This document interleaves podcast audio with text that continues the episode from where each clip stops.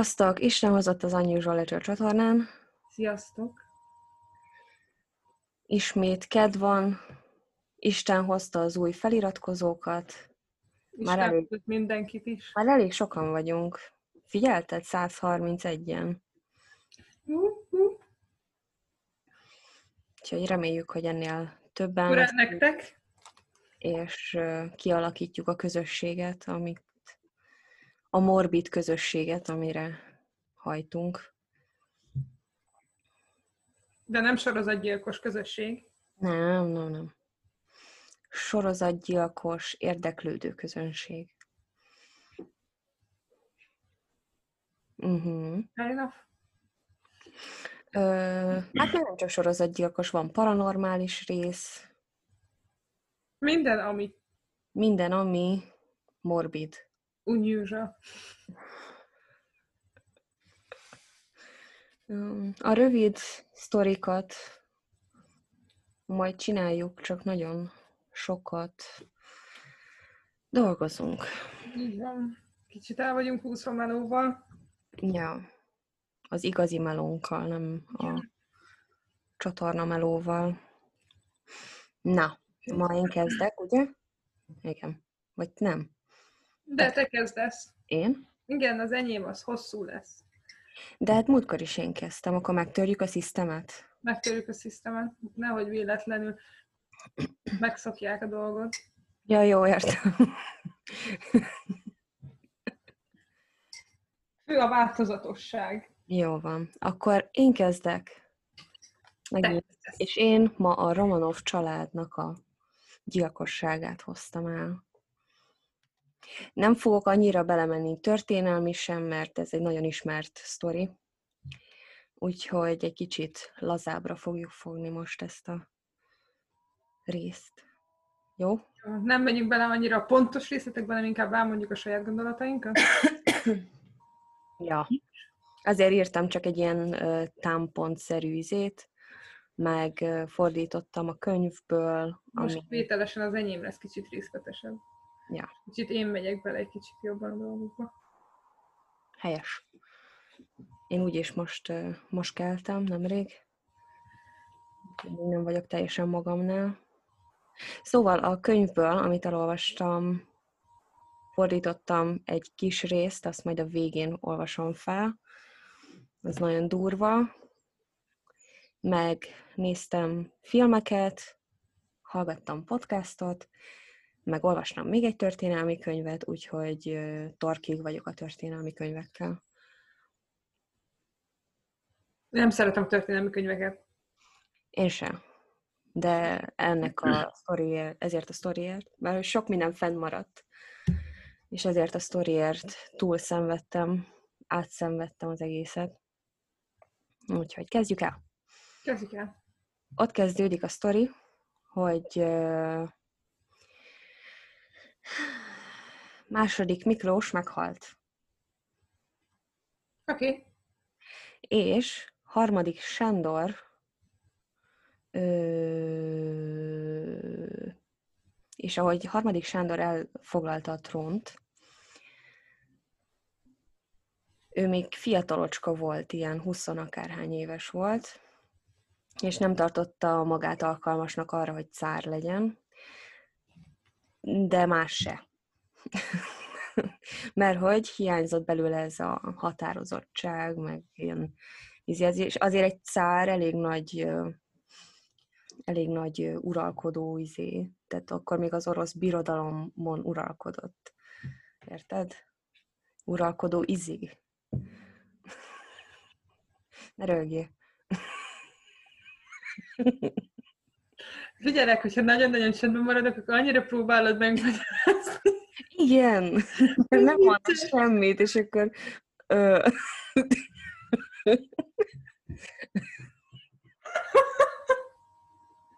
ne legyél csendbe, bazd meg. Jó, bocsánat, csak kíváncsi voltam a reakció. szóval egy cárnak nagy hatalma van, és neki határozottnak kell lennie, mert sok embert kell irányítani, és hogyha látják, hogy gyenge, akkor rögtön hátat támadják. Erre céloztam? Igen. Akkor el is mondtad a sztorit. Te jössz. Ezzel el is mondtam mindent. A visszaemlékezések szerint is a, cár könny- a cárt könnyen lehetett befolyásolni. Mindig annak adott igazat, akivel utoljára beszélt. Ez mennyire jó megoldás. Ö, jó van, Pista, akkor neked van igazad. Csak egy idő után belekavarodsz. Hogy Hogy igazából egy elég nagy, igazad? elég nagy viszály tudsz szítani ezzel a politikával. Hát, lesz is viszály. Talán kijelenthetjük, hogy nem uralkodásra született, főleg nem egy kontinensnyi méretű állam autokrata császárának. Ezt akartam mondani. Uralkodó izé, autokrata, csak pont nem jött a nyelvemre ez a szó. Ne akar ilyen nagy szavakat használni. Autokrata.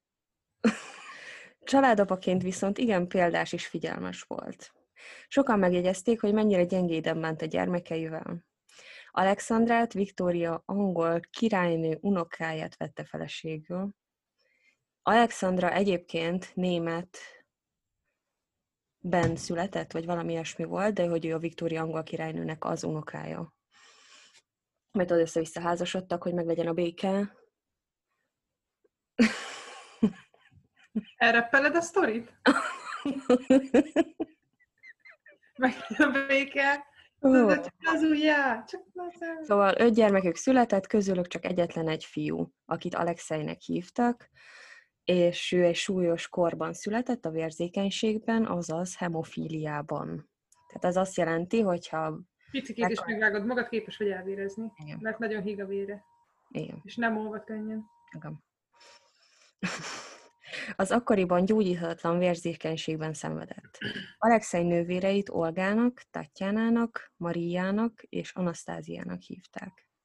Második Miklóshoz köthető Rasputin neve is. Maria, Maria. Rasputin. Rá, rá, Rasputin. Bocsánat. Na, akkor most képzeld el magad egy báli terembe, ahol összegyűltünk, hatalmas, gyönyörű ruhákban, és Miklóst megkoronázzák.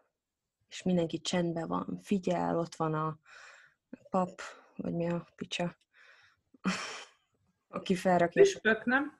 Valami, Pápa- valami olyan, Pápa ki koronáz? valami olyan vallásos. Nem egyházvezető koronázott. Ja, ja, ja. Aztán ott van az Alexandra is, gyönyörű ruhában ő is. Ő a Cárina, Cárina. Van a cár, a Cárina, és az örökös pedig a Cárevics. Ennyi. Aha. Érted? Érted? Uralkodó izé. A koronázás itt is annyira nagy dobra van verve, mint most például ott a királyi családnak a hogy a Harry herceg megházasodott, és akkor úgy csináljunk képeslapokat a házaspárral, meg stb. stb. stb. Szeretném, ha én lennék. Igen, hogy minden, még akkor pisilni mész, akkor is izé a paparazzók, hogy nézd. Nem, de most már hozzám vághatnám. Most már hogy tudom, hogy meg kell dolgozni a pénzért, és tudom, hogy mi a szitu, most már hozzám baszhatnának egy zsákpénzt, mondanák, hogy egyébként végig gazdag voltál, csak azt akartuk, hogy megtudd, hogy az élet szívás. Ja, ja, ja, képzeld már, hogy az anyukád így beír, hogy ja, egyébként gazdagok vagyunk. Azt a leesne egy kő a szívedről. Van Molly anyukája. Csak hallom, vagy szia, Mi az anyukád neve? szeretlek. Már csak annyit tudok, hogy Tiborné Bok. Hát, jó, elég, nem? Kati néni. Kati néni. Kati néni! Tessék kinyitni a bukszát.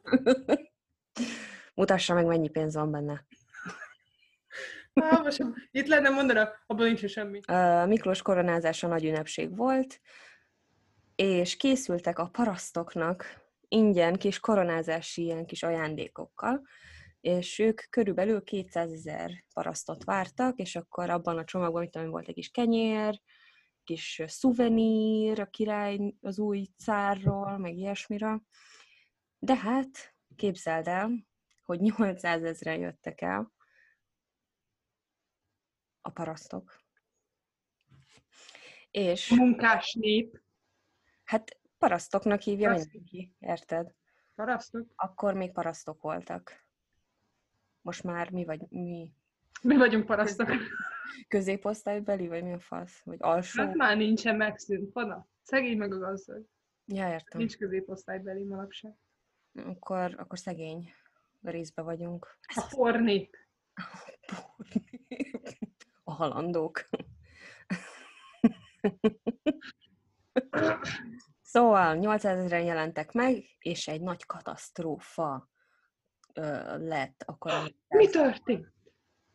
Az történt, hogy Miklós ö, mondta a Nikolásznak, a nagybátyjának, meg ő hívta a biztonságiakat, meg ő rendezte. Volt a security egész. Nem, ő rendezte a securitysokat. Ő is Ha. gazdag volt. Aha. Ő nem megy be a pornép közé. Szóval ő rendezte ezeket a biztonsági embereket, és hogy túl kevés volt, és ez volt a probléma.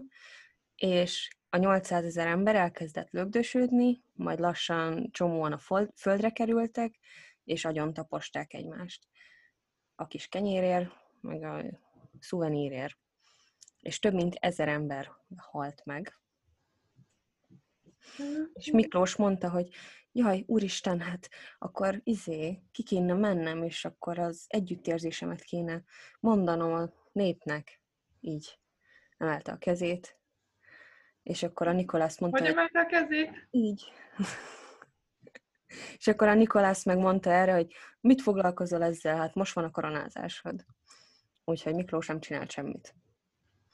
És ez az eset úgy terjedt el, hogy azt mondták a parasztok, hogy Miklós és Alexandra mások vérén táncolnak, mert hogy ugye volt egy nagy bál a koronázás után, és akkor ők csak táncoltak, meg stb. stb. stb. És akkor ez volt a legelső rossz döntése Miklósnak, mert akkor, mert ez azt keltette a, a Szegényebb réteg. a szegényebb rétegben, hogy ő nem törődik velük, hanem ő majd csak. Úgyhogy ez a Nikolász egy jó nagy köcsög volt, volt, mint Littlefinger. ez a nagybácsi. Hát azért, mert szerintem ő akarta magának a trónt. Olyan volt, mint Littlefinger. Lehet. Ne. Még mindig gyászolom az utolsó évadat. Remélem, hogy kijön könyvbe is normális befejezése lesz. Ja, két könyv lesz, már kihirdette. Nikolász beleszólt egy Miklós döntéseivel.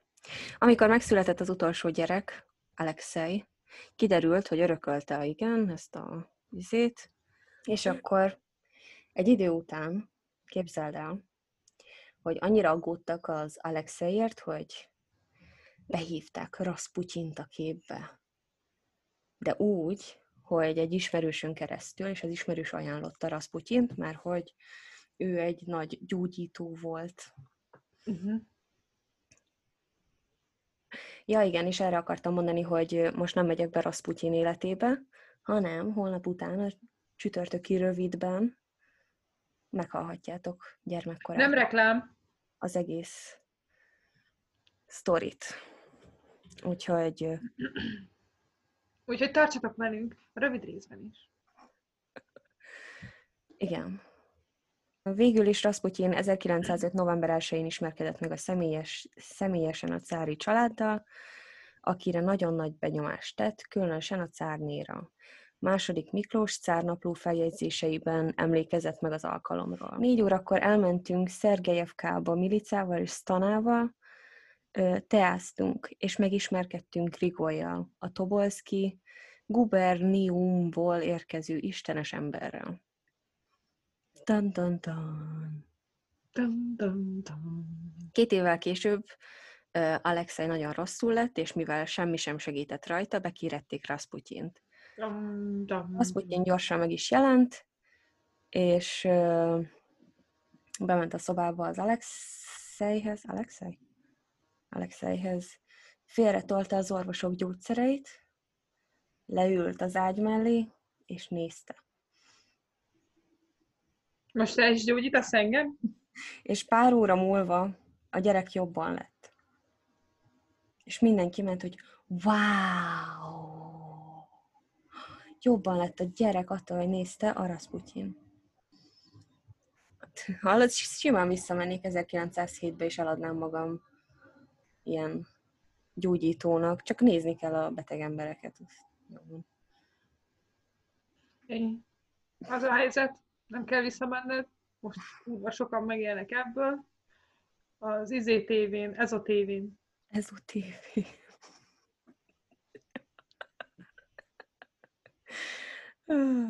Szomorú, de igaz. Szóval, és nem tett mást, mint hogy hosszasan elmélyült elnézte a Cárevicset, aki nem sokkal később jobban lett, és már mosolygott is az édesanyjára. A palotában csodaként emlegették az esetet, és ettől kezdve Rasputin személye nélkülözhetetlenné vált a cári család számára. Olyannyira, hogy 1909-től a cárné gyontatójának a szerepét is betöltötte. Tehát ő már ilyen mindenes volt. Gyontatott, gyógyított, manipulált, egy jó nagy köcsög volt. Amúgy én, én amúgy, ahogy hallgattam a könyveket, megnéztem a dokumentumfilmet, szerintem ő egy jó sziopata volt, aki remekül tudta manipulálni az embereket. És ennyi volt a funkciója igazából. Elhitette azt, amit mások el akartak hinni.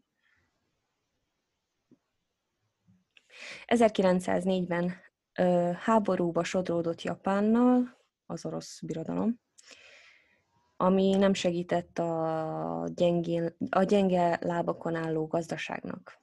Általánossá vált a szegénység, éhínség, szebb... Ö, igen, pont. Éhínség. Pont. Szentpéterváron az emberek a téli palota elé vonultak, de a rendőrség a tömegbe lőtt. Ehhez annyit tennék hozzá, mert ezt csak a dokumentumfilm említi, semmilyen könyv, meg ilyesmi. Nőnap volt, amikor kitört ez a lázadás, ilyen tüntetés. Parasztfelkelés. És a nők kezdték el, ahelyett, hogy tudod, őket ünnepelnék, ahelyett kenyeret, meg kaját követeltek, mert hogy éhezett mindenki és akkor követelték a izét, és akkor elmentek a téli palota elé, ahol, mert hogy Miklós elment a háborúba, ez is egy remek döntés volt, amikor a gazdaság éppen izé, halálán volt. Ezért csak a cárné volt ott, meg a gyerekek. És akkor tökre be voltak szarva, hogy most mi lesz. Aztán Miklós pedig egy remek tanácsosnak a tanácsára azt javasolta, hogy akkor lőjenek a tömegbe. És akkor mit tudom én, ott is meghalt egy csomó ember tüntetés alatt. És akkor... Meg eltaposták egymást? Nem, lelőtte őket a rendőrség. Csomót? Uh-huh. Mert nem akartak visszavonulni. Folyamatosan követelték a kaját. Uh-huh. Mert enni kell. Hát Ekkor került a képbe Rasputin is, aki hatalmas befolyást tett a cári család felett, még inkább hiteltelenítve az uralkodót a nép szemében. Mindenki elkezdett suttogni, hogy Rasputin irányítja igazából az orosz birodalmat a cári családon át, meg hogy dugja a cárnét, meg ilyesmi. Ki tudja, mi volt igaz. 1917-es februári forradalmat követően Miklósnak nem maradt mozgástere, maga és a fia nevében lemondott a trónról, az öccse javára, ám az öccse még ugyanaznap szintén lemondott. Mikor a feleségével Alexandra, Alexandrával és öt gyermekükkel, 22 éves Olga, 20 éves Tatjana, 18 éves Maria és 16 éves Anasztázia és 13 éves Alexei nagyherceggel még öt hónapig egy ideiglenes orosz kormány fogjaként élt. Az volt, hogy a forradalom nyert, és akkor a végén ö, lemondtak teljesen, mert azt hitte ö, Miki, hogy ezzel meg tudja menteni a családot, és hogy legalább, mit tudom el tudnak vonulni valahova, és akkor ők is közemberként élhetik az életüket, de hát ez mhm. sajnos nem így történt. Megpróbálták Angliába küldeni őket, ám unokatestvére 5. György nem fogadta őket, attól tartott, hogy elveszíti a vidéki szocialisták támogatását. Tehát mindenki ellökte magától a cári családot. Uh-huh. Ami egyébként teljesen jogos, mert most érted, mit fogadja be őket? Már az egész orosz birodalom izi az ő fejüket akarta. Igen, igazából ez politikailag sem lett volna jó döntés. Hát ja. Ö, Miklós és családja már semmiféle fenyegetés nem jelentett az idősz, az időközben hatalomra törő bolsevikoknak, ám a bolsevik őrző osztag 1918. július 16-áról 17-ére virradó éjszaka kivégezték a cári családot, a, három, és a három főnyi személyzetüket. Megpróbálták a holtesteket eltüntetni, de fejetlenségük és totális szervezetlenségük miatt ez csak részben sikerült. Majd mindjárt fűzök hozzá, csak felolvasom még ezt az utolsó bekezdést. A sajtó másnap hírt adott az egykori cár kivégzéséről, ám akkor már azt mondták, hogy a cárnét és a gyerekeket egy biztonságos helyre szállították. Ez később rengeteg találgatás alapja lett, és az, hogy nem találták a maradványokat, sok szenzációihes csalónak adott lehetőséget pár perc hírnévre. Egy népszerű teória szerint a legkisebb kislány Anasztázia túlélte az éjszakát, és azóta is álnéven Európában vagy Amerikában élt. Legalább egy tucat nőről írnak, akinek az éle, aki élete végig állította, hogy ő Anasztázia hercegnő. A kivégzés indoklása az volt, hogy a fehér sereg már közel járt Jakatyerinburghoz, és kiszabadították volna a cári családot. Csak egy hónappal később érték el a várat, addig pedig további 17 Romanov házban származó embereket öltek meg. Jó van, ehhez annyit fűzök hozzá, hogy először elvitték egy ilyen otthonba őket, és nem tudták, hogy mit csináljanak velük, mert nem akarták elengedni, de, de az nem tűnt elégnek, hogy börtönbe zárják őket. Uh-huh. De igazából ez is hülyeség, mert miért zárnád börtönbe az egész családot, amikor a cárné és a cár csinálta a legnagyobb buziságokat. Uh-huh. Azért, uh, hogy a gyerekek, ha fölnőnek, ne állhassanak bosszút. Értem. Mindig erről szól. Mindegy, szóval... Azért van az, hogy a gyerekeket is. Értem. Ez minden maffia. Szóval Bejának volt igaza, mert én azt hittem, hogy egy kicsit másképp folyt le a kivégzés, de ő megmondta, hogy sorba állították őket, és ez valóban így történt, tényleg sorba állították őket, és akkor kivégezték az egészet, az egész népet, cár népet. Családot. Urálkodó, uralkodó családot. És ja, Rasputyint még előtte megölték, az egyik unokaöccse, unokaöccse végezte ki Miklósnak. Oda, vitte, oda hívta a házhoz, és akkor adott neki mérgezett bort, attól nem halt meg, azt utána adott neki mérgezett sütit, attól se halt meg, és akkor bejött egy csávó, mert hogy ezt többen tervezték, egy ilyen csapat Azt mi? Nem, lelőtt. De az utána... anyádér vagy immunis! De utána még ebbe se halt bele, mert ő kifutott a palotából és utána még két golyót eresztett bele, és akkor utána halt meg. Megint szerencsétlen, már ennyi után túlélni, már úgy én úgy lennék, hogy menjem most már. Na mindegy, és akkor utána bevaszták egy ilyen tóba, ahol megfagyott, utána meg a hívei, vagy nem tudom, köznép kiszedte őket a tóból, őt a tóból, csak egy Rasputin volt. Őket. kiszedték a tóból, eltemették, de később a bolsevikok kiásták a, a... Maradványokat, hogy biztos halott, de? Nem. Kiásták a koporsót, és szétdarabolták, meg rápisiltek a holtestre. Hullagyalázás magyarul. Ja, igen, így. így mert hát kurva idegesek voltak, mert igazából mi... Nagyon a... idegesek voltak. Mi? Hát... Kurva, kurva idegesek volt. Nem szeretem ezt a szót, mert ha azt mondom, hogy kurva itt, akkor mindig azt hiszik, hogy lengyel vagyok, és utálom, ha azt hiszik, hogy lengyel vagyok. Ah, amúgy itt is ugyanez van. De mindenhol lengyelek vannak. A izéből, hogyha kint vagyok, akkor nem használom ezt a szót, de egyébként... Bocsánat, de nálam automatikusan a kurva. Egyébként köszönöm, anyu, hogy megtanítottad nekem ezt a szót. Nagyon hasznos. Kurva Isten. És akkor most felolvasom a könyvből fordított részt. Ezt a könyvet Nadine Brands írta, és az a neve, hogy Romanov. Még csak angolul jött ki, de érdemes, aki tud angolul, meg szeret olvasni, annak érdemes elolvasnia, mert egy kicsit fiktív, de ugye a valós idővonalon ö, történik az egész, és akkor vannak benne, mit tudom én, varázslatok, meg ilyesmi, egy kicsit olyan fantazis beütése van, és ezért tetszett nekem ennyire. Sorba álltunk, mint régen, protokoll szerint. Papa volt az első, Alexijjel a kezében, a következő mama volt egy sétabottal, nehezen tudta magát tartani a betegsége miatt. Olga jött utána, ja, ehhez még hozzáteszem, bocsánat, hogy a cárné az ilyen morfium addiction, ilyen függő, morfium függő volt, és szívbeteg lett, aztán meg minden baja volt, szóval ő tök gyenge volt már így a végére. Uh-huh. Betegsége miatt Olga jött utána, aki segített az édesanyánknak egyenesen állni, majd Tatjana, Maria és én, mert hogy ez Anasztázia szemszögéből íródott az egész könyv. Uh-huh.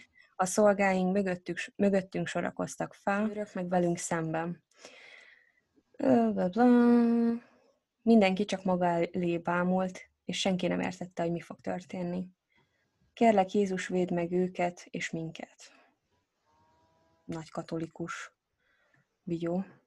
Amikor Jurovszki, bolsevik vezér, visszatért, a három katonán kívül, aki ránk vigyázott, még bevezetett egy csapatot. Tényleg ennyire kat- ennyi katonára lenne szükség ahhoz, hogy egy másik házba költöztessenek? Mert hogy azt hitték, hogy csak költöznek, viszik uh-huh. őket másik helyre. Jurovszkinak egy, pap- egy papír volt a kezében, amit lassan maga elé emelt, és felolvasta a tartalmát. Köszönhetően annak, hogy a család hogy a családod európai része nem fejezte be a támadását a szovjet Oroszország ellen, a vezetőnk halára ítéli a Romanov családot. A forradalom győzelme után nem engedhetjük, hogy életben maradjon akár egy áruló is a családotokból. Juroszki elővett egy fegyvert az övéről, majd hidegvérrel lelőtte papát. Papa a földre zuhant, és, jaj, és a vére egyre nagyobb tócsában állt a teste alatt. Ennyi. Ennyit fordítottam, mert nem akarom elrontani senkinek se a könyvet magát, csak ez úgy megfogott. És szépen van megírva amúgy angolul, csak ebben a gyors fordításomban így jött ki. De ezért képzeld már el, tudod, amikor így mondja a könyv, vagy egy hangos könyvbe hallgattam, amikor így mondja, hogy magad elé képzeled, hogy akkor ott állnak sorba, és akkor ott mindenki szemeláttára lelővik a cárt, és akkor ott elvérzik, és akkor tudják már, hogy izé, ők, ők a sorosok. Igen. Hát... Ez, ez ilyet nem szerettem soha, az kivégzéseket. Ja. Aztán a végén az volt, hogy... Bármit persze megérdemelték meg a bűnösöket, meg amit én ezt végezik ki. Jobb a világ nélkül. Megérdemelték? Nem De pont a... azt akarom mondani, hogy mondom a bűnösöket, meg akik ja. megérdemlik, azok ki, az végezzék ki. Persze. De azt is lehet humánosan csinálni. Egyszerűbb lett volna, ha csak megfosztják minden hatalmuktól és értékeiktől őket. Úgy voltak vele, hogy ott vannak egymásnak, azt nehogy boldogok legyenek. De egyébként sok helyen olvastam azt is, hogy igazából a végére már a nem tudom, hónapokig tartó fogság után már ez volt a tervük. Tehát a Miklós már ezt tervezte, hogy milyen jó lenne egy új életet kezdeni normális emberként, mert hogy uh-huh. ő mhm. sose akart uralkodni. El akarták tőlük venni a jövőt, vagy ezt a lehetőséget végül is. Hogy vissza tudják, hogy visszaszerezzék a trónt. Uh-huh. Meg ugye ez a demokrácia, az a kommunizmus, ugye a demokráciát hirdette, hogy egyek vagyunk, meg mit tudom én, és a cár meg azt mondta, hogy igazából az nem fog működni, ami igazából be is igazolódott, mert nem tudták úgy vezetni a birodalmat, és ő nem akarta behozni ezt a demokrácia izét, hanem csak meg akarta talán, tartani ezt a egy úri hatalom, vagy mi a fasznak hívják? Tudom, hogy mondják. Ezt a cári hatalom sort. Nem, mindegy. Úri hatalom. Amúgy írja, amúgy ez jó. Maga ez az úri hatalom megnevezés, ez nem az, amire gondolok, de ez is lehet használni. Uh-huh. Jó. Na. Na. Na. Én egy gyilkosságot hoztam nektek, vagyis neked, ami a mai napig megoldatlan. De én megoldottam. Na. én tudom, hogy Mindenki, mindenki megoldotta, csak nincsen mi a fasz. Igen, az a lényeg, hogy egy hat éves kolorádói kislány, John Benny Ramsey halálát hoztam el. Uh-huh. Elrablás egy gyilkos, gyilkosságát, nem tudom, majd, majd kiderül. Igazából vannak könyvek, meg van dokumentumfilm is az esetről. Elhoztam a dokumentumfilm összefoglalóját, azt így nagyjából elmondom, Uh-huh. nagyjából. És hoztam egy szerintem nagyon érdekes teóriát az egészről. Na, Úgyhogy lehet, hogy kicsit össze-vissza lesz, de majd próbálom követni, vagy próbálj követni, vagy próbálj rám szólni. Oké? Okay? jó, persze. Szóval, hat éves kolorádói kislány, Jean Benet Mm-hmm. halála, ami több mint 20 éve megoldatlan. Ez vissza kell mennünk 1996-ba, vagyis hát a teljes történetethez képest előre kell ugranunk 1996-ba. Akkor két éves voltam, épp beleszartam a pelenkámba. Én igazából már három éves voltam, mert 1996. december 26-áról beszélünk. Addigra én már betöltöttem a Hm. Helyes. Ilyen öreg vagyok, igen. Szóval, Öreg vagy. szóval kezdjük a legelején a sztorit. 1996. december 26-án kora reggel a kolorádói Boulder város rendőrkapitányságára beér, beérkezik egy 911-es segélyhívás. Megvan a 911-es hívás? Megvan, azt hiszem vissza lehet hallgatni most 2016-ban. De már mint, hogy neked megvan-e? Nekem nem tudom keresni. De, de, itt van, hogy mit mondtak. Ja, jó, oké. Okay. Az megvan, hogy mit mondtak. De oda majd átugrok, mert hogy ez így. Aha. Minden majd itt sorban van szedve. Jó, jó, jó. Tehát, hogy tudod. Az a lényeg, hogy 911-es segélyhívást rögzítettek. A kislány Zsombani Remzi édesanyja, Patricia, Uh-huh. Remzi, Betsy lesz majd a továbbiakban, Aha. bejelenti, hogy váltságdíjat követelő üzenetet találtak, a, és a gyereket elrabolták otthonról az éjszaka folyamán, de a kislányt ham- hamarosan holtan találják a családi ház alaksorában, Hm. fehér pokrúcba burkolva, nyakára nylon zsinort tekertek, kezeit a feje fölött összekötözték, száját letapasztották. Jó van. Szóval a boldori rendőrség egy többszörösen szabálytalan és elfuserált nyomozás után, ezt hozzá kell tenni, hogy igazából nagyon-nagyon-nagyon kevés haláleset volt ott. Ebben az évben ez volt az első is, már az év végéről beszélünk. Nagyon sokan, nagyon Tehát sok, voltak annyira gyakorlatiasak, hogy... nagyon sok rendőrnek az első halálesete volt, az első helyszíne. Úgyhogy nem zárták le a környéket, nagyon-nagyon-nagyon. Várja, ebből volt, előjött egy emlék, mert hogy az volt, hogy karácsonykor volt valami, ugye? Igen, hát ez 26-án 26-án volt, és hogy a gyakorlott homicide, a gyilkos detektívek nem akartak kimenni, mert karácsony van, és akkor kiküldték az újoncot. Igen, de utána igazából pár évre rá már, tehát, hogy annyiszor elővették ezt az esetet, és mindig ugye más nyomozó is, más, más perspektívából uh, vizsgálták az esetet, tehát hogy nagyon-nagyon-nagyon sok nyomon próbáltak elindulni, de mivel már a legelején el lett fuserálva az egész, Ja, innestől kezdve nem, Nem lehet olyan csinálni. könnyű. egyébként meg szerintem elég szerencsétlenek dolgozhattak ezen az egész. Na mindegy. Mint a izé, táncos Gábor, ugyan? Mint a táncos Gábor ugyan, csak itt, itt, itt kézen fekül a tette. Ja, aztán megint írni fog az a csávó. Nem, nem beszélünk táncos Gáborról. Na, szóval egy elfuserált um, nyomozás után először a szülőket vádolták meg, majd Jó. áttért az idegen behatoló elméletre, hivatalos vádemelésre azonban nem került sor annak ellenére sem, hogy az esküdszék kész volt két pontban vádat emelni Remzi szülők ellen. az első vádpont, vádat emelni tudom, hogy oké, meg vagyok. Uh-huh. Az első vádpont szerint a szülők veszélyes helyzetbe juttatták a gyereküket, mert a kislány halálát okozta. A második vádpont szerint a szülők segítették, és vagy támogatták a tettest, támogatták a tettest, megváltoztatva a nyomozati helyszínt, késleltetve a nyomozást, illetve félreinformálva a hatóságokat. A legfelsőbb bíró 1999-ben elállt a vádemeléstől, az úgy mai napig megoldatlan. 2008-ban korszerűbb DNS vizsgálatok után hivatalosan is tisztázták a szülőket a vádak alól, de Petsy, az anya, ezt már nem érte meg, mert 2006-ban 49 évesen petefészekákban elhunyt. Karma. 2016-ban jelent meg a dokumentumfilm, Aha.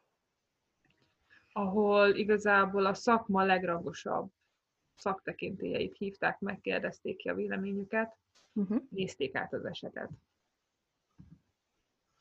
Most egy kicsikét jobban belemegyek a dolgokba, Jó. elmondom a 911-es hívást. Ú, jó. Fasza. Um, A hisztérikus segélyhívás saját maga szakította félbe, a szakértők szerint a 911-es hívások többségé- többségében a hívó vonalban marad egészen addig, ameddig a hatóságok meg nem érkeznek, vagy a diszpécser nem bontja a vonalat. Ebben az esetben azonban az anya elmondta, lerakta a telefont. A háttérben Igen. A háttérben beszélgetés posztlány hallható, mely arra utal, hogy John a férj mellett egy harmadik személy is jelen volt a 911-es hívás során. Szóval a hangtechnikusok már az 1990-es években próbálták felerősíteni a háttérhangot, de ugye akkor még a technika nem volt megfelelő. Aha. 2016-ban digitálisan felerősítették a háttérbeszélgetést, szövegkönyv szó szerint így történt. We are not speaking to you. Uh, nem hozzád beszélünk. Ez John Ramsey, rendre utasító hangja, ő az apuka. Aha. What did you do? Help me, Jesus. Mit tettél, Jézus? Segíts, ez ugye Petsy hangja. Aha. És what did you find? Mit találtál? Ez vékonyabb hang, valószínűleg a gyermeki Burke Ramsey, ugye John Benin bátyáé, Aha. De ezt ugye nem bírták 100%-ra bebizonyítani, viszont amennyiben ez Burke hangja, akkor ez azt jelenti, hogy ez ellentmond a, a szülők vallomásával, mi szerint a, a fiúk az egészet átaludta. Uff. Tehát a telefonhívást is, meg az egész hiszeket, meg az egész ügyet átaludta, úgyhogy akkor ez ugye nem. Én még azt is hallottam, hogy hogy amikor vége lett a hívásnak, még mielőtt kinyomta volna a Petsy a telefont, akkor ke- ö, olyan volt, mintha elfordult volna a telefontól, és akkor azt mondja, hogy ö, okay, what's next? Nem tudom, mert ez nem, tehát hogy ez, ez nincs benne, mert itt ez csak a háttér. Én ezt csak nem hallottam, amikor vég, végigmentem ezen a sztorin. Uh-huh. Lehet, hogy a végén mondta, én ezt nem találtam meg, viszont megtaláltam a dispatcher vallomását, akit egyébként sose hallgattak ki. Mert hogy ugye a vádemelés nem történt meg, így nem került a bíróságra az ügy, viszont nem akarták addig kihallgatni, ameddig nem kerül az ügy bíróságra, ugye? Aha. Úgyhogy így végül nem lett kihallgatva. Kim ö, azt vallotta, hogy éreztem, hogy valami nincs rendben. Nekünk olvasnunk kell a hívó gondolatában, az örjöngő pánika hangjában hamisan, rapszodikusnak tűnt. Olyan volt, mintha azt mondta volna, oké, hívtuk a rendőrséget, és akkor most, azt pedig végképp nem értem, hogy miért szakította a vonalat, miközben én még szólongattam. Igen, meg hát tényleg a, izé a 9-11-esek azok végig a vonalban maradnak, ameddig meg nem érkezik a rendőrség, vagy éppen a mentő, tehát nem szabad lerakni a telefont. Emlékszem, amikor ki kellett hívnom a rendőrséget, akkor én is felhívtam az ilyen ö, 9-11-et, és A Csajci addig maradt velem a telefonon, és mondta, hogy nyugodjak meg, meg stb. stb. stb. Meg Mhm. volt egy ö, ö, lopás, meg verekedés az üzletben, Uh-huh. és ö, le akartam rakni, és nem engedte. Azt mondta, hogy le nem merjem rakni. Úgyhogy meg A ilyen, macska a, igen, hogy végig a vonalban maradt. Szia! Úgyhogy, de ő tényleg érdekes, hogy magát a diszpécset soha nem kérdezték, hogy egyébként mi volt. Ja, a riporter kérdezték, vagyis hát ugye a dokumentumfilm forgatása alatt ő ezt így elmondja a filmben. nem semmi. Um, találtak egy három oldalas váltságdíjlevelet, ami szintén nagyon gyanús. Többek között azért, mert a sorai mozifilmekből származnak. A váltságdíjlevél gyanúsan hosszú volt, és igazából több írás szakértő fél azt állítja, hogy Peci írta a levelet, az ő kézírásának megfelelő, ami ugye alapból érdekes. Az emberrabló gyilkos Peci jegyzettömbjéből szakította le a lapokat, majd pontosan visszahelyezte a megszokott helyére az erőszával. Aha. A levelet a konyhaasztalnál írta, majd elvitte az emeleti lépcsősorhoz. Az asszony tollát szintén visszatette a helyére, miután megírta a három oldalnyi fogalmazást. Három oldalnyit. Igen. A szakértők a műsorban lemérték, hogy mennyi időbe telik megírni a szöveget, 21 perc Aha. másolással, és valószínűleg még sokkal több idő, ha a fogalmazást is beleszámoltjuk, és mindezt úgy, hogy a szülők a házban alszanak, az emberrablás tárgya pedig holtan fekszik az alaksorban. Uh-huh. Ugye ez kicsit érdekes. És összehasonlították a két írást? Összehasonlították, így van. Um, írásszakértők több mint fele az eredeti nyomozás során Pecinek tulajdonították a kézírás. Aha.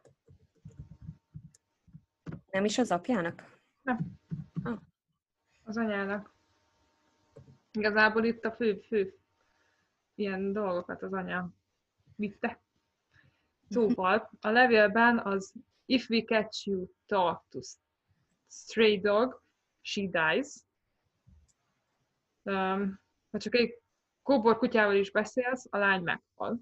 Ja, aha. Fenyegetés a Dirty Harry című film váltságdíj leveléből származik, míg a Don't Try to Grow a Brain, ne akarj agyat növeszteni, a Speed című film egyik jelenetéből való. Úristen. És hát a Rem- Ramsey házaspárral köztudott volt, hogy nagy filmrajongók rengeteg filmplakát lógott a lakásba. A három oldalas levél lényegét négy mondatba is bele lehetett volna sűríteni. Úgy tűnik, mintha az író túlságosan is arra koncentrál, vo- koncentrált volna, hogy megmagyarázza azt, hogy a túsz halott. És nem az ellabrásra ment rá. Az apa fedezi fel a holttestet, um, szintén megrendezett, megrendezett lehetett. Uh-huh. Ron Walker ügynök, az egyetlen nyomozó, aki aznap betette a lábát a házba, utasította John-t, hogy kutassák át a házat az emeleti szobáktól az alaksorig. Aha. Az utasításra John karon ragadta a barátját, Flat White-ot, és egyenesen az alaksori boros pincébe mentek. Flat Annélkül, white-ot? Az egy kávéfajta, nem? nem tudom. De igen, de az Flat White, ez meg Fleet White, nem tudom. Ja. Két ellen, Fleet White, nem. Az a kedvencem egyébként, a flat white. Igen, finom. Kicsit csak is. Szóval, um, egyenesen a boros pincébe mentek, annélkül, hogy a játszószobát esetleg ellenőrizték volna, ahol azonnal megtalálta a kislány holttestét. Levette a szájáról a tapaszt, majd magához szorította a kislány élettelen testét, felvitte az ebédlőbe és letette a földre, melyet tönkretette a nyomozás szempontjából legfontosabb nyomozási helyszínt és az esetleges DNS mintákat. Tehát lement a pincébe, meglátta a lány holttestét, ő leszette a tapaszt róla, és kézbe fölvitte, és ott oda a nyomozóknak, letette oda a földre, hogy itt van. De hát, hogyha elrabolták a kislányt, és váltságdíjat követeltek, akkor miért lett volna a boros pincében? Hát, na ez az. Na ez az. Ez, mondom, ez egyre, egyre gyanúsabb. Igen. Egyre érdekesebb. Igen.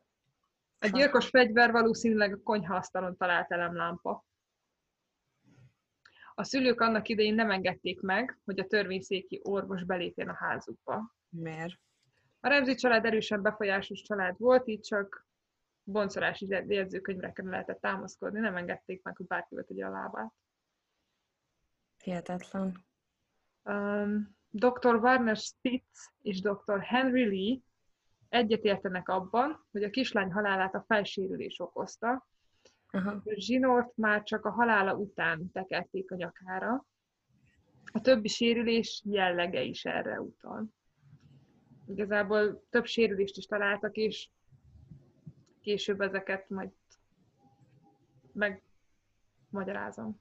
Aha. Megmagyarázni. Vagyis találtam egy elméletet, ami megmagyarázza.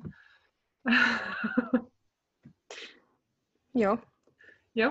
Szóval, a szakértőkből álló csoport, ezt kicsit köszön mondtam, a szakértőkből álló csoport kísérlet keretében bizonyította, hogy az elkövető lehet egy gyermek is, illetve hogy az elemlámpa pontosan olyan sérülést okoz, mint amilyet zsombenét koponyáján találtak. Szakértők malacbőrrel bevont parókás koponyát használtak a kísérlethez, és egy tíz éves kisfiú segítségét kérték. A gyermek minden erőfeszítés nélkül képes volt betörni a bábú koponyáját, míg a bőr érintetlen maradt. Zsombenét esetében sem volt vér, vérzés, melyet a fejből rugalmas volt a magyaráz. Az elemlámpán nem találtak semmit, semmi DNS-t, ami ugye hát nyilván arra utal, hogy letörölték. Igen. Mert most én, ha használok egy elemlámpát, nem törölgetem le utána, hogy ne legyen rajta véletlenül is az új lenyomatom, vagy a DNS mintám, mert Te ugye nem szoktad? Én mindent letörlök.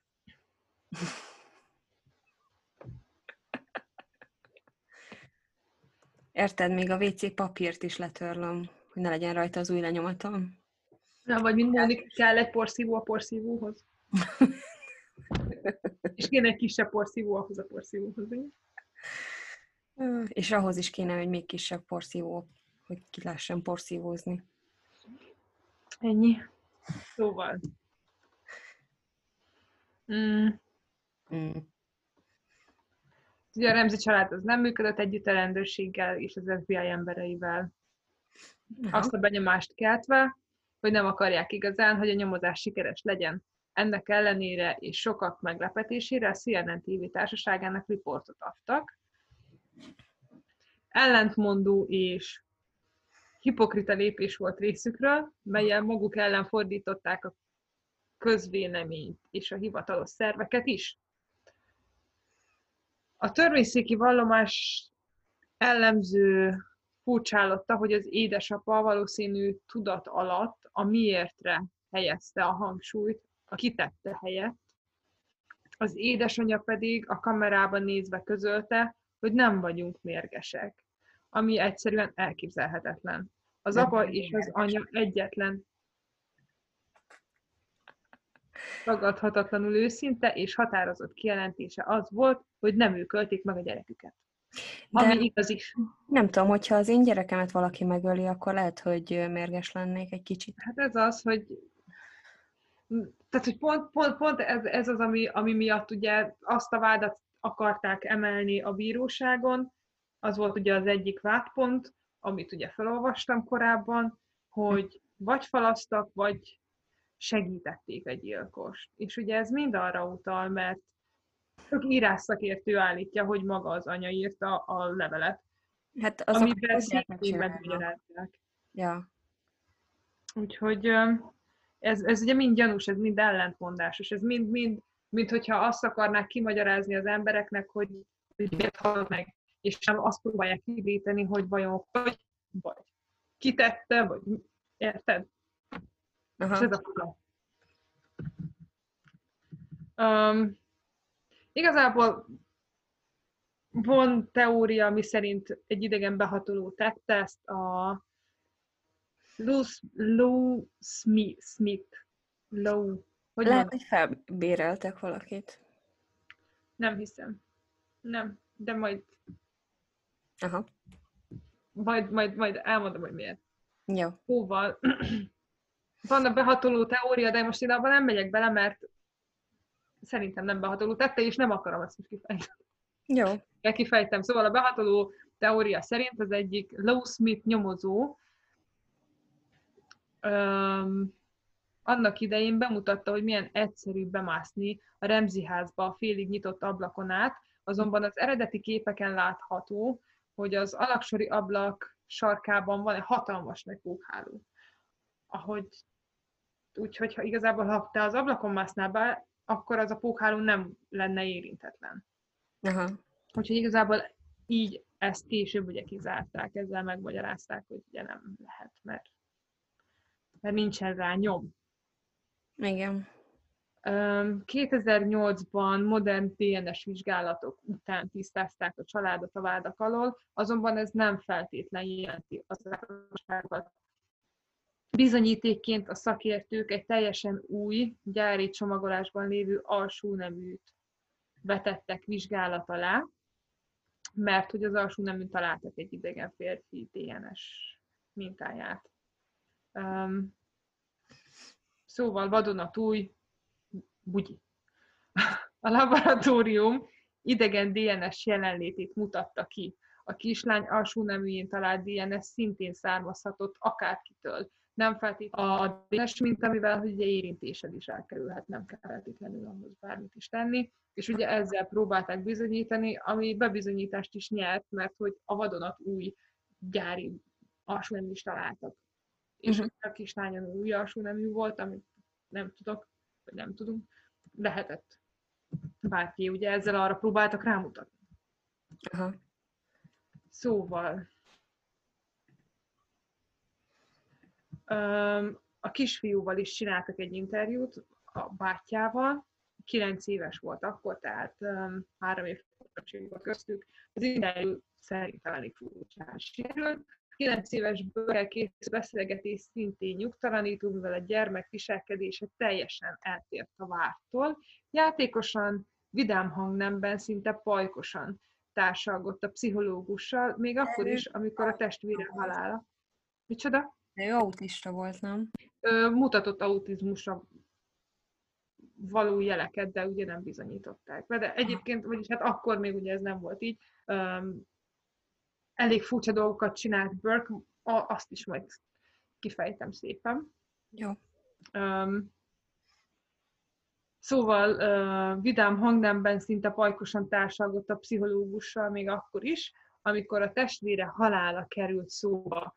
Egyáltalán nem fél az esetleges idegen behatolótól, aki visszatérhet, és őt is megölheti. A pszichológus kérdésére, hogy miként érinti John Bennett halála, így felel, én csak élem az életem, mint máskor. Amikor pedig a gyilkosság módja kerül szóba, lejátsza a kislány halálát, még a képzeletbeli gyilkos szerszámmal is lesújt. Egy 9 éves kisfiúról beszélünk. Akinek a hugát most találták meg holtan, igazából elég csúnyán. Bár a kezdetekben kiderült, hogy Burke és John Benny kapcsolata nem volt zavartalan. A kislányt a halála előtt, előtti három évben összesen 27-szer vitték a gyermekorvoshoz zúzódásos sérülésekkel. Az egyik alkalommal a veszekedés odáig fajult, hogy édesapja golfütőjével ütötte arcon a kislányt. Jézusom! Burke autista hajlamot is mutatott, Gondjai voltak érzelmei kifejezésével, a kommunikációval és a szexualitással. Gyakran játszott a saját ürülékével. Falra masszatolt vele, megpróbálta visszajuttatni a testébe. Több szakértő John Bennett is belevonta, akarata ellenére ebbe a beteges játékba, és ez is okozhatta a lány krónikus húgyúti fertőzését, esetleges hüvei sérülését is, Elképzelhető, hogy a tapasztalatlan fiú összekevert a testnyílásokat. Az eredeti nyomozás során bélsárnyomokat találtak a falon, John Bennett ágyában, de még kislány karácsonyi édességdobozában is. Fúj. Így van. Úgyhogy um, Burke Ramsey, igazából utóhatások, hogy Burke Ramsey ügyvédje tervező TV, hát ez nem fontos. Szóval, ez a dokumentumfilm. Aha. Nekem van még viszont hozzászólásom. Um, szóval um, igazából, ha sorba veszük a tényeket, most sorba veszük a tényeket, és akkor várjál meg. Mindenhol hal van. Szóval, ez a dokumentumfilm, ugye? Um, mi az, amit igazából tudunk, tényként tudunk, az az, hogy Hogy el lett baszva a nyomozás. hogy el lett baszva a nyomós nyomozás.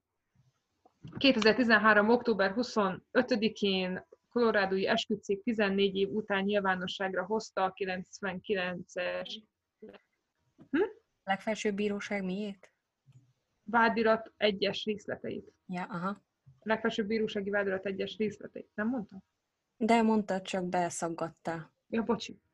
Szóval a négy oldalas dokumentumból megtudhatjuk, hogy az esküdtszék kész volt két pontban vádat emelni, ugye, mint azt már mondtam.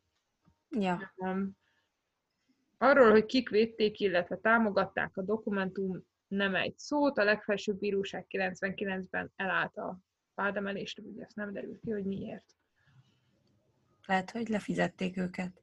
Lehet. Igazából ugye elég befolyásos család volt a kislány, mivel nagyon szép kislány volt, szőke kékszemű, és rengeteg szépségversenyre vitték, vitte el az anyukája, rengeteg szépségversenyt megnyert ezáltal, ugye eléggé híres, híres volt ott ugye a környékükön. Uh-huh. Elég sok pénzt szereztek a szülők, úgyhogy bármi lehet. Ja. A váltságdíjat követelő levelet az írásszakértők több mint fele Pecinek tulajdonította. Ugyancsak rával a levél szövegezése és hossza. Um, ugye ezt is tudjuk. És azt is, hogy már a kezdetekben kiderül, hogy a testvérpár kapcsolata nem volt zavartalan, azért három év alatt 27-szer vitték orvoshoz, az rengeteg. Ja, ja. rengeteg. Tényleg rengeteg. Én találtam egy teóriát, aminek az az alapja, hogy próbálták arrébb vinni, amit az apa épített, az ilyen fémnyakszorító, ilyen rúttal, amit az apa emelésre épített állítólag. Jézusom. Ezek az alapok. Aha. idővonal szerinti eseménybe megyünk sorba, akkor este 10 órakor a család hazatér a karácsonyi partiról, mert hogy állítólag nem voltak otthon karácsonykor. A szülők azt vallották, hogy Benny elaludt a kocsiban, és az apa kézbe vitte fel. Oké? Okay? A teória szerinti idővonalon, tehát most tényleg ez a teória szerint megyek most végig. Aha. Nem biztos, hogy így történt, de nagyon sokan azt állítják, hogy annyira hiteles és annyira sok mindent megmagyaráz az esettel kapcsolatban, hogy az lehet, hogy valamelyik szülő, vagyis hát az apa írta meg, hogy kiadja magába lesz az egészet. De ez csak teória. Oké? Okay? Hát jó, de nyilván, hogyha más idővonalon megyünk le, akkor lehet, hogy sokkal több bizonyítékot találunk. Mert ugye hogy szarul volt fel, felépítve az egész. De hát azért mondom, kihangsúlyozom, hogy ez teória, senki Ja. ne örüljön meg. Nyugodjatok le a picsába. Nyugodjatok le a picsába. Szóval, idővonal, este 10 óra. A család hazatér a karácsonyi partiról. Igen? A szülők vallomásával ellentétben John Bennett nem aludt el a kocsiban, és az apa nem vitte felőlben az ágyában. Az édesanyja az, aki a gyógyszerek, mivel hogy Petsy antidepresszásokat szedett rendszeresen, és a partin ivott alkohol hatására ruhástól eldőlt az ágyon, és azonnal elalszik, mely, az, mert a gyilkosság reggelén ugyanabban a ruhában volt, Ja, mint este a partiról hazaérve. Aha. Úgyhogy ez megmagyarázná, hogy miért viselte ugyanazt a ruhát. Valószínű, hogy az édesapa az, aki mindkét gyereket ágyba fektette. Tény, hogy Burke felkelt, és a földszinten játszott. Nagy valószínűséggel egy idő után elunta magát, egyedül, és felment a kislányért. Uh-huh. Lehetséges, hogy az ananászt ígért neki, ha lemegy vele játszani, de az is lehet, hogy egyszerűen csak mindketten megéheztek. A hatalmas adag, a használt leveses kanál, és az a tény, hogy a szülők eskü alatt vallották, hogy nem ők etették meg zsombenét ananásszal, melyet a boncolás során a gyomrában találtak, ez a teória támasztja alá. Aha. Úgyhogy úgy gondoljuk, ugye, hogy a fiú testvér pontosan megetette a kislányt ananásszal akarat ellenére, de Az is lehet, hogy lement magától zsombeni. öm, Éhes vagyok, és akkor lehet, hogy Burke csinált neki egy kis vágott fel ananászt, vagy valamit. nem tudom, lehet. Lehet. Folytasd. Igazából azért nem hiszem, hogy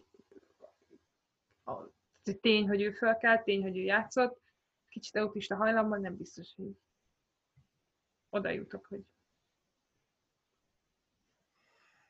vágok föl neked ananászni éhes vagy, vagy nem tudom. Ja, miért ne? De lehet, így van. Szóval 11 óra. A gyerekek elunják a játékot, és lemennek az alaksorba, ahol egy csomó karácsonyi ajándék volt, melyet másnap vittek volna magukkal a rokonokhoz. Uh-huh. A két gyermek dinamikája alapján nagy valószínűséggel Burke volt az, aki elkezdte letépni a csomagolópapírt a dobozokról. Uh-huh. Az édesanyja azt vallotta, hogy ő volt az, aki letépte a díszcsomagolást, mivel elfelejtette, hogy melyik doboz kié lett volna, abban mindenki egyetért, hogy egy felnőtt hosszas csomagolás után nem szakítja le a papírokat a dobozról. Meg hát miért ne rakná rá az kis kártyát, hogy kié melyik, hogyha annyira sok volt. Hát. Még én is rárakom, pedig én azért nem szoktam annyit csomagolni. Igen. De hát itt van, hogy ugye esetleg, mit tudom én, megvont egy csicskot, hogyha nem tudja, hogy melyik kié, vagy mit tudom. Ja, én, ja, ja. mindegy. Peci hazudott ezzel az aprósággal kapcsolatban, mivel nagyon is nagy jelentősége volt az ügy kimeneteiben. Ja. John Bennett, a mindig jó kislány, megijedt, hogy a csomagbontásnak következményei lesznek, és azzal fenyegeti a fiút, hogy beárulja a szülőknek, ahogy ez más rengetegszer megesett. Máskor már rengetegszer megesett, a kislány szaladni kezd, mire Burke az elemlámpával felveti, állítsa. Burke nem realizálja, hogy mit tett. Megpróbálja felébreszteni a lányt. Bögdösi, ütögeti. Erre utalhatnak a frizzúzódások, a játékvonat síndarabjáról is származható, kör alakú apró sebek, ami Ja. a szexu- szexuális erőszakot illeti. A boncolás a nemi erőszakot klasszikus értelemben nem tudta bizonyítani, viszont a friss sérülések arra utalnak, hogy a gyilkos játszott a kislányjal. Lehetséges, hogy Burke, mint már előtte többször is, ezt is bevetette, hogy mozgásra bírja az akkor már halott zsenöttenét. Ja, ez totál lehetséges. Egy, Hajnali két óránál tartunk. Bocsi, mond. ez totál uh, hihető. Nagyon sok mindent megmagyarázna, hogyha ez így lenne. Hogy csak villanyt nem vagyok túl sötét. Nem, jó vagy.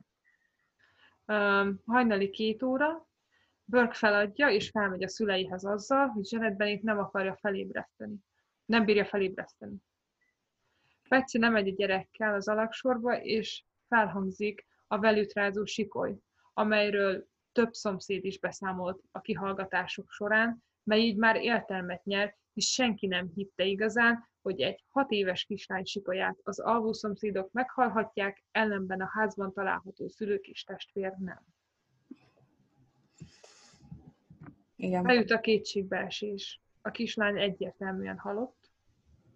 Megpróbálják megtudni a részleteket bőrtől, majd ágyba parancsolják. A terv körvonalazódik. Elvesztették a rajongásig szeretett kislányt, még egy gyereket nem akartak elveszíteni, a család nem engedheti meg magának a botrányt, elveszítenék a jó hírnepüket, megszenvedni az üzlet is. Hát igen. Az üzletet mindenképpen fent kell tartani, ha már a gyereked meghalt, érted? Hát meg a látszatot. Az a legfontosabb. A látszatot, hogy mi befolyásos család vagyunk, tudod, nevesed.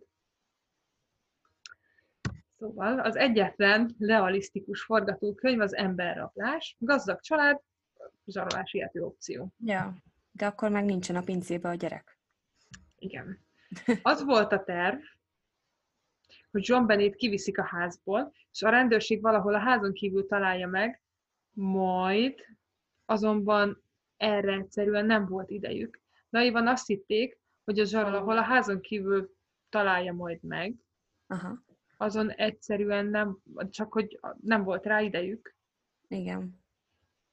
Mert hogy úgy gondolták, hogy a zsaroló levelet, vagyis hát igen, a zsaroló levelet megmutatják a rendőröknek, ezzel elterelik magukról teljesen a figyelmet, meg a házról, Uh-huh.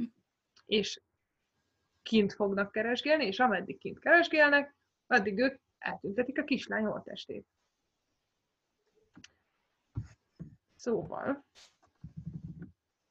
a levél, melyet a legtöbb nyomozó és írásszakértő Pecinek tulajdonít, többé-kevésbé csupán arra korlátozódik, hogy mit nem szabad tenni. Ők pedig pont az ellenkezőjét teszik. A Igen. teória a legbizarabb része a garott. A szülők el akarták távolítani a kislányt a házból, hogy a gyerekrablásnak átszázzák az esetet. Itt lép a képbe a bőrönd és a garott. A garottot John készítette, az apa, tengerészeti múltjából kifolyólag ő ezt tudta, hogy hogy kell. De nem azzal a szándékkal, hogy bántsa a kislányt, hanem mint mozgató eszköz használta. Aha. Ez valóban sokkoló, de ekkor John Bennett minden szempontból halott volt számukra, és semmi másra nem tudtak gondolni, csak arra, hogy mind, miként mentsék meg. Reggel 5 óra 52 perc, Peci telefonál a rendőrségre. A család megvárta azt az időpontot, amikor aznap fel kellett volna kelniük, hogy a reptérre menjenek. Ezzel azt akarták elérni, hogy a rendőrség azt higgye, az éjszaka zavartalanul telt. A boncolási jegyzőkönyv szerint a halál beállta és a bejelentés között órák teltek el. Uh-huh. A legtöbb forrás a halál dátumát december 25-re, vagy 26 25 vagy 26-ára jelöli meg. A család december 25-ét vésette a sírkőre. Ők talán tudják, hogy a kislányuk még 25-én, vagy 25-én már meghalt. Jó, ez érdekes amúgy, hogy akkor miért azt, hogyha... Igen. Igen. A segélyhívás hangfelvételén hallani, amint John azt mondja a háttérben, nem hozzád beszélünk. A telefonközpont most állította, hogy hallani hangot a háttérben, nagy valószínűséggel volt, akit az apja hallgatásra utasított, ez azonban ellentétben áll a szülők vallomásával, miszerint Burke átaludta az eseményeket. Igen. Mert Azt- hogyha ott egy harmadik személy, akkor igen. Igen. Azt elfelejtették közölni a rendőrséggel, hogy a levél azt írja, ha hívják a rendőrséget, vagy bárki másnak elmondják, a kislány meghal. A szülők nem csupán a rendőrséget hívták, de az összes ismerőst oda csődítették a házhoz. Elvégre indokot akartak adni a gyilkossághoz. A rendőrség áthúzta a számításukat, kérik őket, hogy kutassák át a házat centiről centire.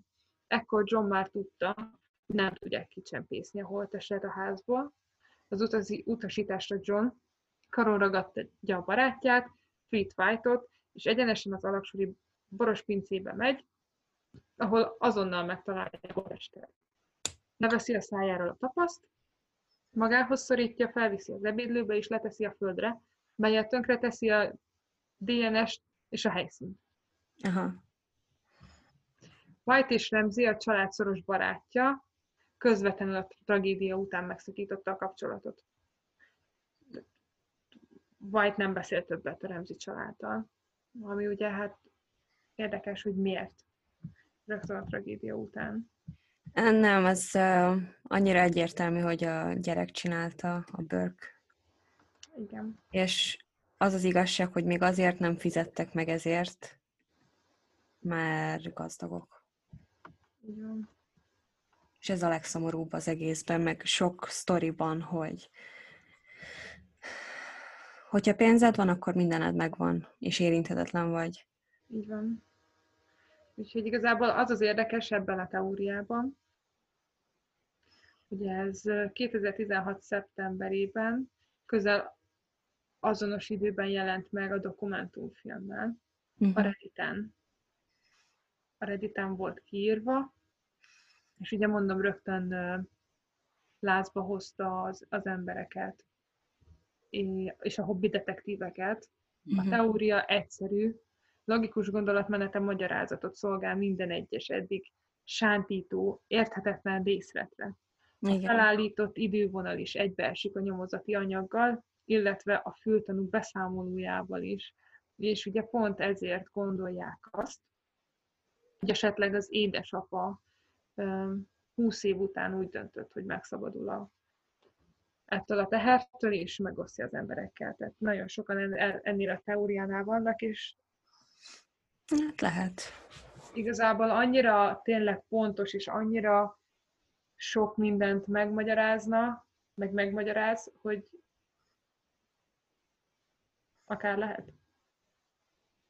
Lehet, igen, csak mennyire morbid, hogy ezt így kigondolja az apa, és akkor... Hát igazából én, amit látok ebből az egészből, a szülők nem akarják észrevenni, hogy a fiú beteg. Igen. De vagyis nem akarnak tudomást venni róla, és ez a majom szeretet, én a mai napig azt gondolom, hogyha gyerekednek hozzátartozódnak akárkinek bármilyen problémája van, akár drogfüggő, akár, akár akármilyen betegsége van, azzal, hogy te nem veszel róla tudomást, azzal nem segítesz, azzal ártasz. És itt is ez történt. Hetet nem vettek tudomást, nem akarták, hogy ö, a család... Hát, 27-szer el kell vinni az orvoshoz a kislányt, mert hogy a fiú bántotta, akkor az már tényleg nagy... Nem meg, hogy a fiú bántotta. Tehát, hogy ez így nyíltan nem jelentette ki a család, hogy a fiú Ezt bántotta. jelentették ki, mert nem akartak róla tudomást venni. Így van, végül. belül az ilyen ö, szülők, akik megpróbálják tudod eltusolni ezeket a dolgokat, azok inkább nem tudom, ignoránsak, vagy nem tudom. Ez a majom főleg, hogyha, főleg, hogyha autista jeleket mutatott a gyerek, akkor terápiával azt tök jól lehet kezelni. Igen, de gondolom úgy voltak vele, hogy mit fognak mondani. Hát és családról, most... vagy mit fognak gondolni rólunk, vagy, vagy nem tudom. Most Mert, már sok lettek ők is, bűntársak. Igazából rengetegszer megváltották a szülőket, és mondom, mindig ki ártatlanul jöttek ki, ami végül is teljesen érthető, mert nem ők ölték meg a hát nem ölték ők csak eltakarították a nyomokat. Így van, eltakarították a dolgokat. És akkor a végén mi lett belőle? Most mi van velük a szülőkkel? Most a, ugye az anya az meghalt, még ah. mielőtt kiderült volna az ártatlanságuk, hogy ugye bizonyították hivatalosan, és nem, talán nem az ő DNS mintájuk volt az alsó nemű. Az, mondom, az anya petefészekrákba halt meg, a kislánya mellé temették el, uh-huh. az apa az még mindig él. Az, hogy bőrkel mi lett, azt megmondom hogy nem tudom. Nem uh-huh. találtam róla. Biztos el van az apjával. Tehát, hogy igen, tehát megvan, el van, nem, nem nagyon találtam róla semmit. Is. A mai napig. A mai napig nyitott akta, Aha. de éppen jelenleg nem folyik nyomozás. De hát igazából minden harmadik, negyedik évben megnyitják újra. Ja. Úgyhogy ennyi. Mondom, 2016-ban megjelent a dokumentumfilm, is ugye erről az egész ügyről. az anya írt egy könyvet, a, Arról, hogy neki milyen rossz. Az ártatlanság halála, azt hiszem ez a címe, hogy ő leírta az ő szempontjából a dolgokat. Aha. ugye abba is menti saját magukat, nagyon sokan támadták rögtön őket. És ugye ez lett belőle, hogy pénzt akarnak szerezni ebből az egész tragédiából, és ezért íródott meg a könyv. Borzasztó. Ennyi az egész. Ja. Én szerintem, én, én most lehet tényleg azért, mert, mert ez a teória is nagyon-nagyon kézenfekvőnek tűnik, de én azért tudom biztosra, mert amikor hallgattam erről az ilyen uh, report, mi, mi volt annak a neve? Oknyomor, oknyomozati? report. Oknyomozati dokument, nem tudom. Igen, oknyomozó riportert beszélni erről. Volt egy Csajci, aki beírta ennek a izének, ennek a podcastnak, és mondták, hogy az apja nyilván ezen az ügyön dolgozott, és hogy mindenki tudja, hogy a tesó hát, Igen, tehát hogy ez egyértelmű, mondom, mert a testen talált... Nincs, nincs is kétségük arról, hogy ő ölte meg. És felbírják bizonyítani. Igen. És ezért ez egy tökéletes gyilkosság. Hát annyira nem. Tökéletes gyilkosságról nem hallasz. Mert tökéletes is nem tudod. Mert tökéletes is nem derül fényre. De azért mondom, de... hogy de, hogyha meg ilyen szempontból senki nem lett, nem bírtak letartóztatni. Hát jó, de hát az egy dolog, hogy nincsen bizonyíték, vagy nincsen hulla, és meg... a kezeidet életed végéig. Igen, de egyébként meg megmondom őszintén, nagyon sajnálom ezt a kislányt. Ja. Gyönyörű, szép kislányról beszélünk, és hat évet élt, abból az első három évből ugye nyilván nem emlékezett semmire, mert az ember nem emlékszik az első három évére, viszont az, abban a három évben, amiben emlékezett, az végig választott a testvére. Igen, végigbántalmazta, meg az anyja meg vitte és mutogatta. És igazából igen, a szülők viszonya sem volt jó, tehát hogy ott azért um, hát nem tudom, szörnyű az ilyen. Hát az. Tehát... És senki nem lesz felelősségre von, vagy senki nem lett, vagy... Ja. És ugye a 9 éves work maga az, ahogy a riportban is, hát én élem az életem tovább, meg jó van az. Ja, neki jó van. Ő él. És a fogja, hogy... És szegény én meg nem tudott teljes életet élni. Míg el se kezdődött az élete normálisan. Úgyhogy hát, igen. Mindegy, ez is egy érdekes ügy. Hát, ja. Ja, ja. Érdekes. Gondolkozzatok el rajta, írjátok meg a véleményeteket.